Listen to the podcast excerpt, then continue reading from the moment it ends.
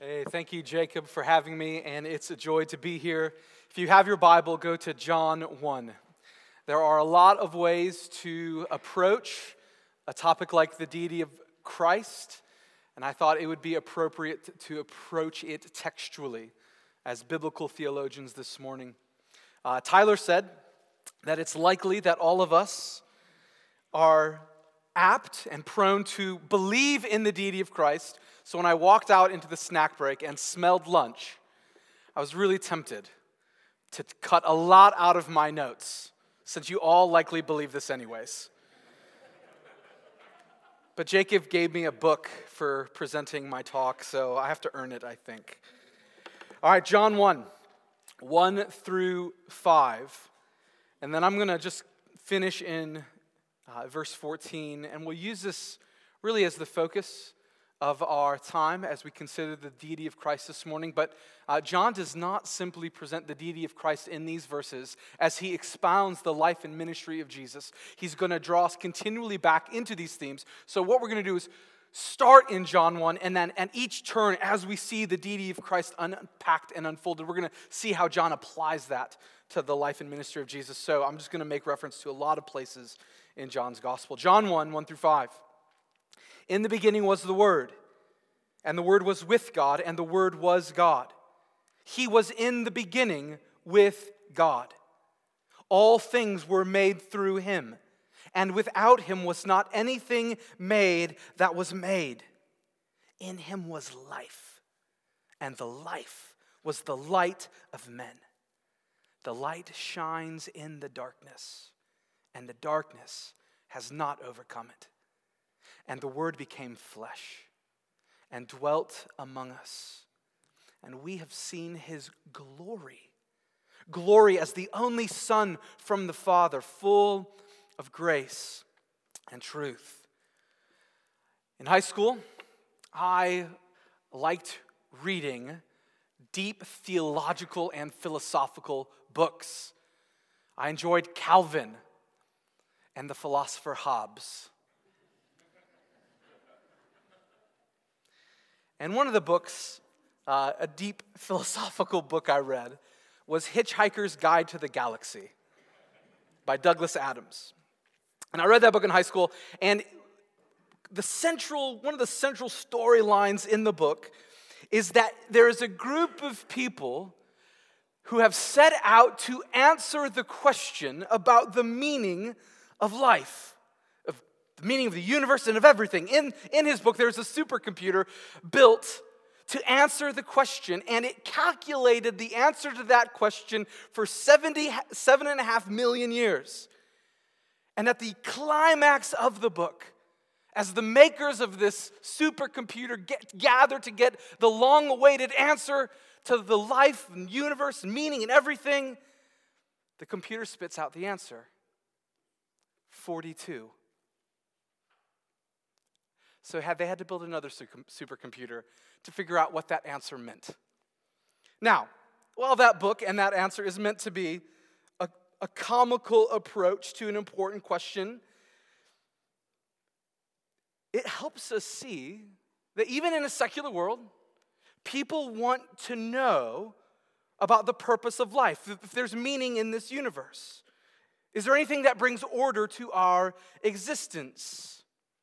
Now, with a worldview without God, and a worldview without a creator, where everything happens by chance or by accident, uh, in a worldview constructed by the, a, by the modern mind, there is no purpose. In fact, in a worldview like that, the meaning of life might as well be 42 or Cherry 7 Up or American Girl porcelain dolls. In a secular worldview, there is no meaning. Life is inherently meaningless. But for those of us made in the image of God, that None of us find that satisfying. So, Greek philosophers, men who didn't believe in the God of the Bible, wrestled with this idea Is there any meaning or order? Is there something that brings sense to the chaos that seems to be around us? So, John's readers, the Greek philosophers, the Greek speaking people of his day, are asking these kinds of questions. And the Greek philosophers, believed that there was a divine principle that brought order to our seemingly disordered and chaotic world. A divine reason behind everything that's around us in the world. In fact, there was an important Greek philosopher who lived about 600 years before John. And he, he gave a well known illustration for the world. And he said, Human existence is like a river.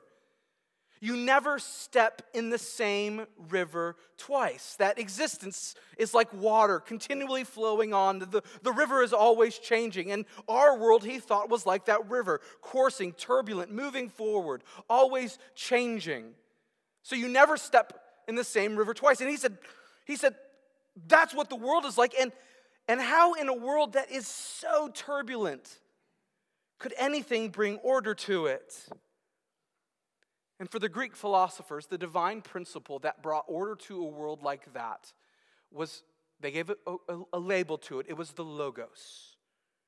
For them, for Greek philosophers, the divine Logos held everything together and brought order in a, to a chaotic world. This kind of thinking became popular in Greek thought. The divine Logos then brought meaning into the world. The divine logos held the stars in their proper place. The divine logos controlled the seasons. And a couple years after that Greek philosopher, a philosopher we know, and at least have heard of, is Plato. And as he was thinking about the divine logos, he said, It may be that someday there will come forth from God a word, a logos who will reveal all mysteries and make everything plain. So when John begins in John 1 1, in the beginning was the Logos. He is saying to Greek readers, yes, you, you are right. There is a divine principle that is holding everything together bringing order to the world. But no, it is not a thing. The Logos is not a thing. The Logos, John would say, is a person. A person. And yes, in the beginning was the Word, and the Word was with God, and the Word was God, and the Word became flesh. The Word has come among us. John would say to his Greek writers, There is the word, and that word has come, indeed, has come into the world. But John is not only writing, I don't think when John begins his gospel, he only has in mind his Greek thinking readers. When John begins, in the beginning was the word, it's also significant for his Jewish readers because the Logos of God was no less significant in their thinking. For a Jew, the Word of God was God's self disclosure. In short, God's word in the Old Testament is his powerful self expression in creation, revelation, and salvation. God created by his word, ruled by his word, saved by his word. And John, for his Jewish readers, powerfully combines these ideas again into a person who is known, loved, and trusted. So, as the biblically literate Jews read John's opening, he under, they would understand that John is claiming that as you encounter the Word, you are having a living encounter with God Himself. In the beginning was the Word, and the Word was with God, and the Word was God. So, John's gospel begins with the claim that Jesus is the Word, the eternal, infinite revelation of God come into the world. John begins the gospel with that claim, and the entire gospel of John revolves around seeing and receiving the premise that Jesus is God's Son sent into the world. So, because I'm approaching this again very similar to what Tyler said. I, I, assume that as I say that, none of, none of you are like, oh, wow, I have not heard that before. I assume that most of you are like, okay, that's good. And what I want to do is build around that premise and give the proofs that John gives to uphold that basic premise. Because while you and I probably receive it, we live in a world where people who claim to be Christians often deny it, and people who don't claim to be Christians fail to see it. So, John's gospel actually gives us proof, ammo, if you will, equipment to help us help us develop our own thinking in this area and to help others see it. So, five proofs in these verses that help us affirm the deity of Jesus. Five proofs. One, Jesus is the eternal Word. In the beginning was the Word. The Word was with God. The Word was God. Verse 2 He was in the beginning with God. While John's gospel begins with the claim that the Word is fully God, not everyone believes this claim. There are two opponents to this basic Christian teaching. Both of both opponents to this doctrine, by the way, are ancient and modern. They existed long ago and they exist today. Uh, so I'm going to give them their ancient labels and then help you see where they are in the present. So the first was the Arians. Arianism's, Arianism was the belief that the Son, or the Word, the Son, was a created being and inferior to God. For Arians, there's a really well known saying there was a time when the Son was not. So, Arianism is the belief that Jesus is not the God, but in some ways a God, a created being above us as human creation, but beneath the Father.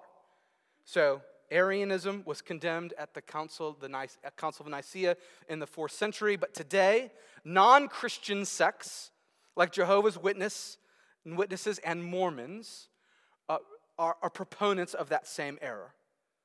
They believe that the Son is a God, but not the God. Uh, there was a second heretical sect that denied the full deity of Jesus. They were called the, the Ebionites. And they were an ancient belief that Jesus was a mere man that God used in a special way to do incredible things. A man, not fully God, but a really powerful man that God used. Today, the closest thing to that would be modern day liberals. A modern liberal would look at Jesus and say, well, we obviously, obviously, this side of the Enlightenment, we can't believe. That's my really snobbish voice, by the way. If you couldn't pick it up, I don't talk this way normally. Obviously, obviously, we can't believe in a divine hypostatic union any longer. So he was a really good, powerful man, and we can learn a lot by the power of a singular life. That would be modern day liberals. Good man, great man, but not definitely not God. Against Arianism, John writes, In the beginning was the Word, and the Word was with God, and Word was God. I, I find it so fascinating, by the way, that John 1 and the beginning of John's gospel sounds a lot like another part of the Bible. What does it sound like? Genesis 1. Because what do you have in Genesis 1? In the beginning, and in the beginning, there's only God. Right? There's no matter, there's no time, there's no universe. Nothing exists except the eternal God. In the beginning, God. And John, almost as if he's writing a New Testament commentary on Genesis 1, says, Guys, this is really going to blow your mind. In the beginning was the Word. And the Word was with God. And the Word was God. In Genesis 1, there is a God who has life in himself. He is the uncreated creator before existing before all matter and time. Before anything, you have God. And now, John, at the very beginning of his gospel, says, And the Word was with God in the beginning. Why? Because the Word existed before all matter and time. Because the Word, like the Father, has life in himself. John does not simply make this claim for Jesus. Jesus makes this claim for himself. As he talks to the religious leaders, he says, Before Abraham was, I am. What was he saying? He says, My existence did not begin at my birth at Mary, with Mary. Before Abraham, before time, I, I am, I exist. And they knew exactly what he was saying because they picked up rocks to, to crush his skull. Because he knew, they knew he was claiming to be God. That's why Paul can say in Colossians 1 that he is before all things. That's why Jesus in his high priestly prayer could say that, God, I had glory with you before the world began. So if you want a little syllogism to defeat the Arian heretics, you can say this to them. By the way, I'm going to give you a couple of these little defense tools that I would love for you to use and tell me how it goes. One, pr- truth one, only God is eternal. Premise two, Jesus is eternal. Therefore, Jesus is God. John reasons there very clearly in the beginning of his gospel. He doesn't simply state, well, Jesus is God. No, he says, Jesus is the eternal God. And I think you and I are often tempted to lose wonder of this. It's easy for us to conceive of the human Jesus, I think. Maybe it's because we live in an era where things like The Chosen are created, shows that express the humanity of Jesus or the, the Passion of the Christ movies that picture Jesus as a human. Yeah, I think it is actually easy for us to picture Jesus in his humanity. But when we do that, I think there's, there is a chance that we lose something, that we lose sense that Jesus the human was not merely a man, he was the infinite, eternal God. That the man born of Mary, the man who was seen and heard and touched, the man who was crucified, is the God who had no beginning and has no end. Now, the tr- this truth about Jesus, that he is the eternal God, is meant to be immensely comforting for us. It's not just a doctrine that we can hang and appreciate and look at, it's immensely practical. The eternality of Jesus is a doctrine that comforts us because if Jesus is eternal, if, if he is the infinite God, then he is never busy, he is never hurried, he is never late, his arms are never full or ever tired. Because he is eternal, he is always aware, available, and helping. One of my favorite passages in the Old Testament um, comes from Deuteronomy 33. A couple months ago, uh, my dad was going into the hospital for for open heart surgery that came up pretty quickly. And my, my father's a Christian. Uh, and in those moments, there's just a lot of anxiety, a lot of worry. And one of the passages that I talked to him about was Deuteronomy 33. And in this passage, uh, Moses says to the people of Israel, There is none like God, O Israel, who rides through the heavens to your help, through the skies in his majesty. The eternal God is your dwelling place and underneath are everlasting arms. Because Jesus is an eternal God, he is eternally helpful. He's never exhausted, he's never tired, he's never too worn out to help. We, ha- we all feel, I think we all feel the sense of missed opportunity, of, uh, and the pain of the busyness of life. But that never happens with Jesus. He's never rushed, he's never in a hurry, he's never surprised because he knows the end from the beginning because he is the eternal God. Jesus is the eternal word. Second, Jesus is the revealing word. John's gospel begins In the beginning was the Word. This verse teaches that Jesus, as the Word, is the perfect expression of the Father.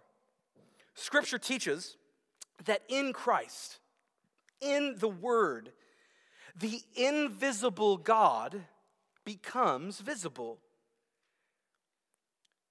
One of the other uh, metaphors that the Bible will use for this is the fact that Jesus is the express image of God This is only possible. Jesus can only reveal God like this. He can only be the image of God like this because he shares the same nature as the Father.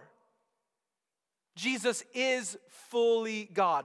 Tyler again mentioned the hypostatic union. That's, that's really hard for us because Jesus is not 50% man and 50% God.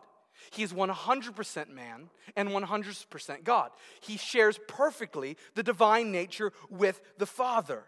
And yet, this is really where it gets tough. He is distinct from the Father. The Word is not the Father, but perfectly reveals the Father and is sent from the Father. This is all really hard for us to get. But the church fathers had a, a couple of an illustration for this. And by the way, you should be really careful about using illustrations to help define or describe any of these things. Because if St. Patrick teaches us anything, he teaches us that there are a lot of heretical analogies for these things. But I didn't come up with this one, so I'm going to use it.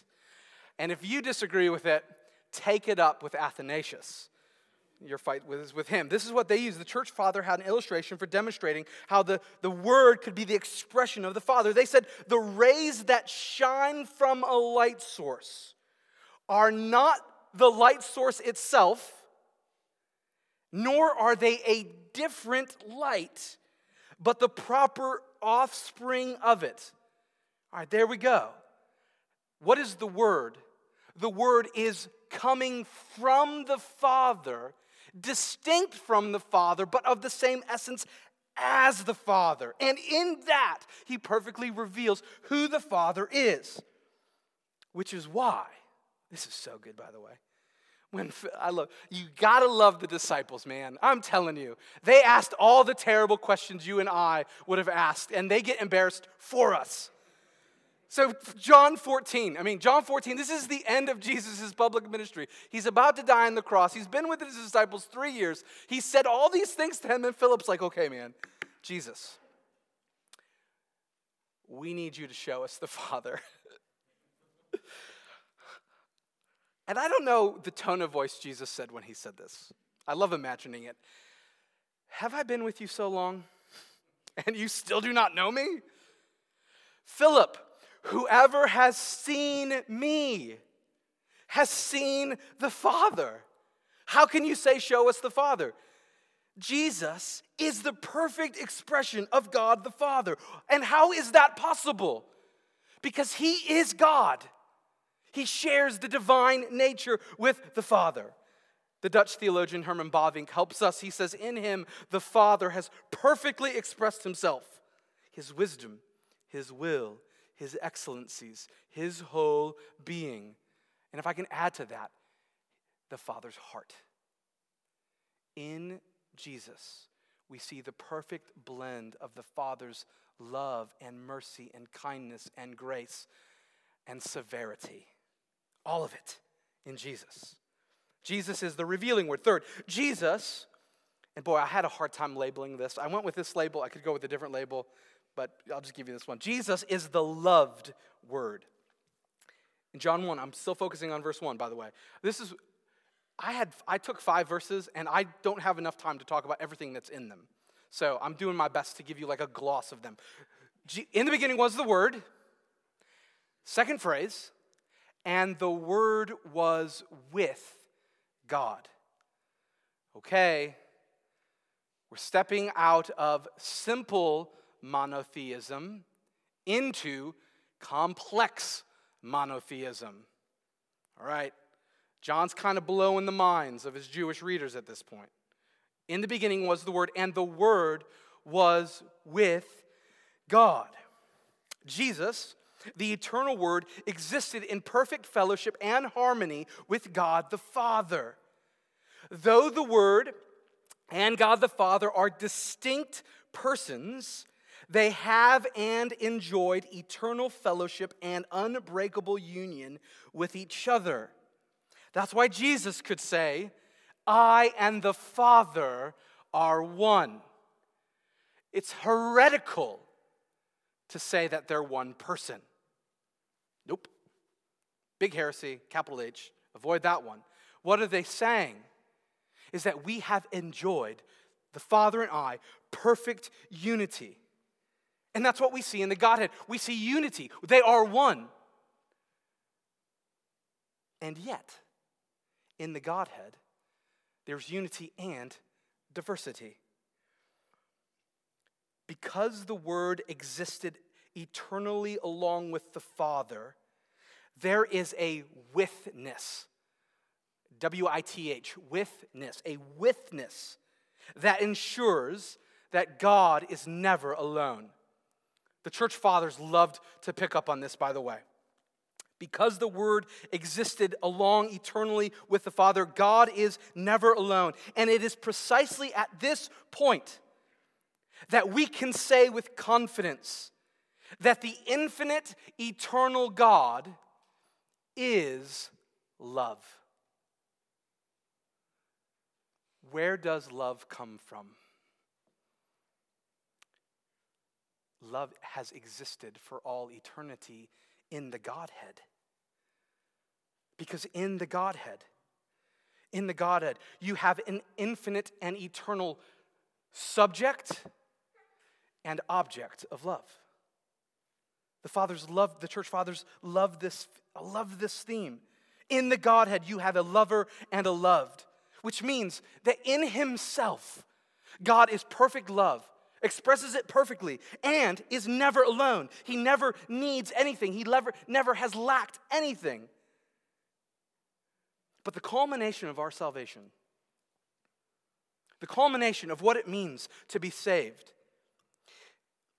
is that you and I enter in to the divine eternal love of the Father and Son and exist in that fellowship with them forever.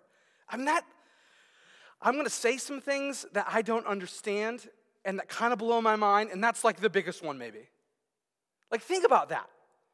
Jesus says in his high priestly prayer as he's praying for believers he says, I do not only ask for these, the disciples that are with him, but also for those who will believe in me through their word, that they all may be one. Just as you, Father, are in me, and I in you, that they may also be in us. Do you know what the end, the eternal joy of your salvation is based in. That God, in His mercy, brings sinners into the loving fellowship of the Godhead. The eternal love that the Father and the Son enjoyed with each other, we enjoy along with them. Like this, I don't, I don't know how else to say it, but to say it that way. Because Jesus is God and has existed in eternal love with the Father, and only because He is God, are you and I given access to that eternal love. So, as Christians, we no longer simply say God is love. We experience it, we live in it, and it is our eternal hope. Jesus is the loved word. Fourth, Jesus is the creating word. C.S. Lewis loved to connect the love that God enjoyed with himself and the creative impulse of God.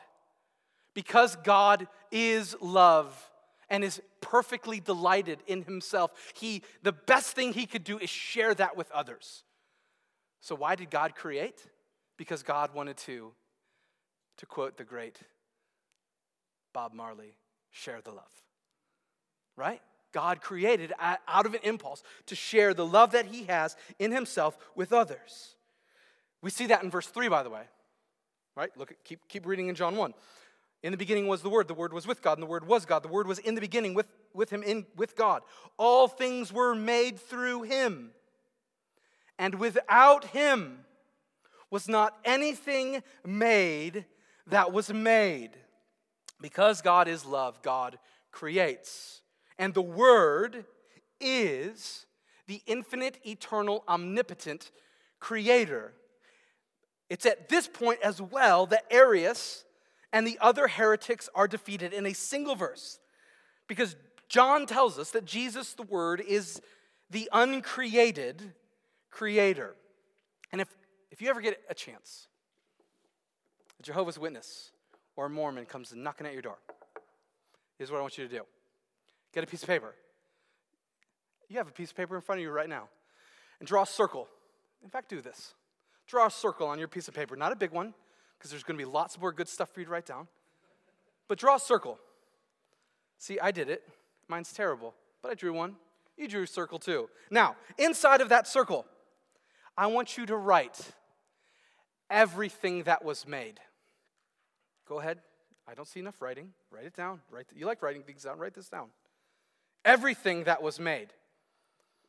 Now, as you talk to Jehovah's Witness or Mormon at your door, and they're going to try to tell you that Jesus is a created creator, draw, okay, in this circle, everything that is made. And then say, let me read John 1 3 to you.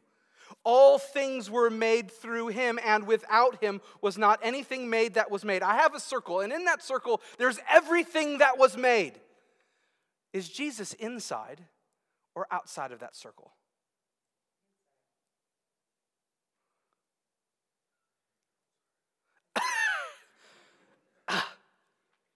If I had a glass of water, I'd do the spit take. nope, not inside. All things were made by him.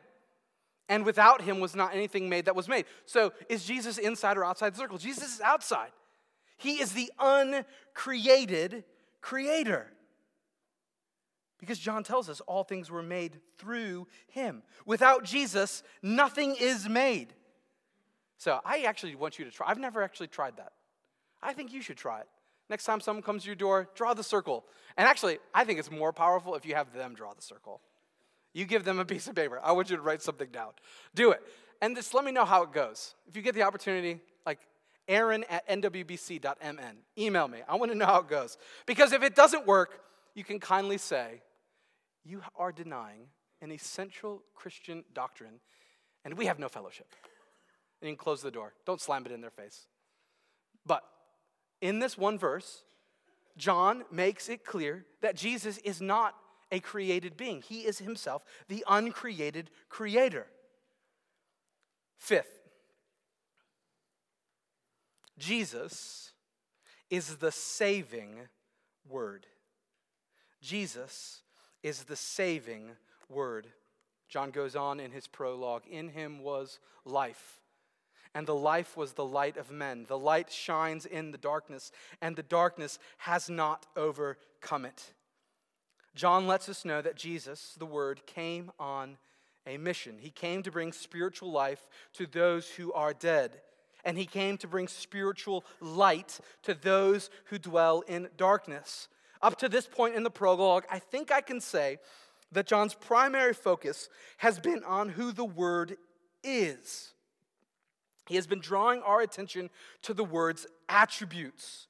The word is one with the Father. He is the perfect expression of the Father. He is the eternal Word who has existed along with the Father because He has life in Himself. He is not given life, the Word is life. The Word is the one perfectly united in fellowship with the Father. The Word is the omnipotent, all powerful Creator. And all of these divine attributes come to bear in the mission of the Word. The Word is sent from the Father into the world to accomplish the saving mission of the Godhead. And it's this saving mission that is the central theme of the two pictures, the two metaphors of verse 4. The word is light, and the word is life. As light, he penetrates into the darkness. As life, he rescues from death. And it's because, because the word is the omnipotent God he never fails to accomplish God's saving purposes. The Word completes the mission that God sent him to perform. This shouldn't surprise us. Boy, I, I read Isaiah 55 in a new light when I thought about this. For as the rain and the snow come down from heaven, and do not return there, but water the earth, making it bring forth and sprout, giving seed to the sower and bread to the eater, so shall my word that goes from my mouth. It shall not return to me empty, but it shall accomplish that which I purpose and shall succeed in the thing for which I sent it. God's word does not fail to accomplish the mission of God. Because, brothers and sisters, if Jesus is not God, there is no gospel.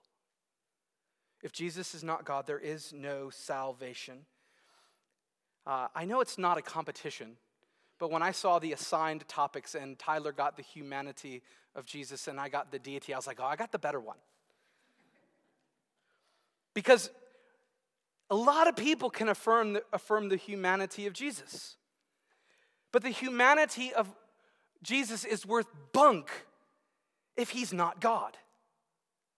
Right? It's just not worth anything. The humanity of Jesus is worth nothing apart from the deity of Christ because the gospel happens at the intersection of God's transcendence and his immanence. The transcendent God who is creator and unlike us, infinite, omnipotent, all knowing, separate from us, has come close. His transcendence draws near to us. The gospel is, is the fact that the very God of very gods becomes man. The author of creation writes himself into the story. And it's at that moment that we, we marvel at the immanence of God's transcendence. We marvel that a God would draw so close to us. One of my, boy, I love when poets do this. I love when poets help us grasp the wonder of the transcendent God drawing close. See the king who made the stars sorry, see the king who made the sun and the moon and shining stars. Let the soldiers hold and nail him down so that he could save us. See, what did God do with his everlasting, omnipotent arms?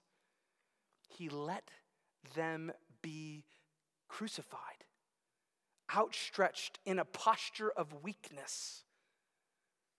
Why?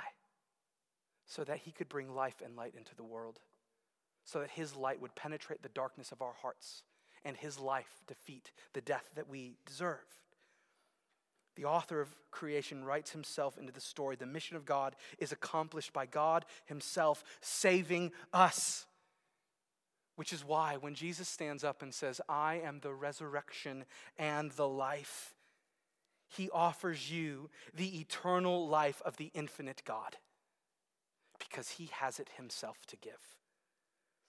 So, as Christians, we affirm the Nicene Creed. I believe in one God, the Father Almighty, maker of heaven and earth, and of all things visible and invisible, and in one Lord Jesus Christ, the only begotten Son of God, begotten of the Father before all worlds, God of God, light of lights, very God of very God, begotten, not made, being of one substance with the Father, by whom all things were made, who for us men, for our salvation came down from heaven and was incarnate by the Holy Spirit of the Virgin Mary and was made man and was crucified also for us under the Pontius Pilate, under Pontius Pilate. He suffered and was buried. And on the third day, he rose again according to the scriptures and ascended into heaven and sits on the right hand of the Father. And he shall come again with glory to judge the quick and the dead, whose kingdoms shall have no end. You see, in the mission of the word, we see the end and the order of everything. And what do we see at the end? At the end of history, people from every tribe, every tongue, every nation, and every language bowing down and worshiping the Word made flesh gathered around the throne, saying, Worthy is the Lamb who was slain for all eternity. For all eternity, we will sing Amazing Love. How can it be that thou, my God, would die for me. Let's pray. Father, we do not appreciate the gift that you have given us in your Son as we ought. We do not wonder at it as often as we should. It is not as beautiful and captivating to our hearts as it needs to be. So I pray that in just our short time this morning, each of us would have a greater grasp and a greater appreciation of the supremacy of Christ, and we would see him as our greatest treasure. We pray these things in his name. Amen.